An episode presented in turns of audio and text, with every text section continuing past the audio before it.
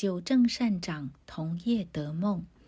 第四十章，这是以后埃及王的九正和善长得罪了他们的主埃及王，法老就恼怒九正和善长这二臣，把他们下在护卫长府内的监里，就是约瑟被囚的地方。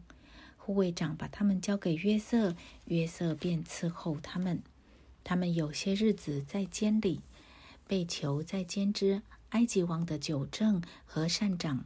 二人同夜各做一梦，各梦都有讲解。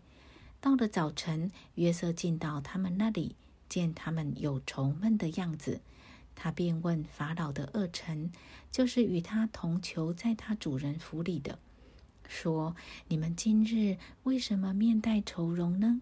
他们对他说：“我们个人做了一梦，没有人能解。”约瑟说：“解梦不是出于神吗？”请你们将梦告诉我。约瑟解九正之梦，九正便将他的梦告诉约瑟说：“我梦见在我面前有一棵葡萄树，树上有三根枝子，好像发了芽、开了花，上头的葡萄都成熟了。法老的杯在我手中，我就拿葡萄挤在法老的杯里，将杯递在他手中。”约瑟对他说：“你所做的梦是这样解的：三根之子就是三天，三天之内，法老必提你出监，叫你官复原职。你仍要递杯在法老的手中，和先前做他的酒证一样。但你得好处的时候，求你纪念我，施恩于我，在法老面前提说我救我出这监牢。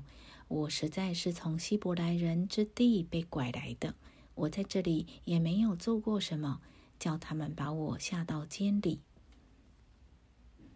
解善长之梦，善长见梦解得好，就对约瑟说：“我在梦中见我头上顶着三筐白饼，极上的筐子里有为法老烤的各样食物，有飞鸟来吃我头上筐子里的食物。”约瑟说：“你的梦是这样解。”三个筐子就是三天，三天之内，法老必斩断你的头，把你挂在木头上，必有飞鸟来吃你身上的肉。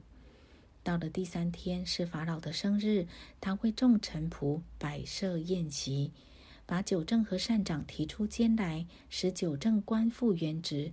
他仍旧递杯在法老手中，但把善长挂起来，正如约瑟向他们所解的话。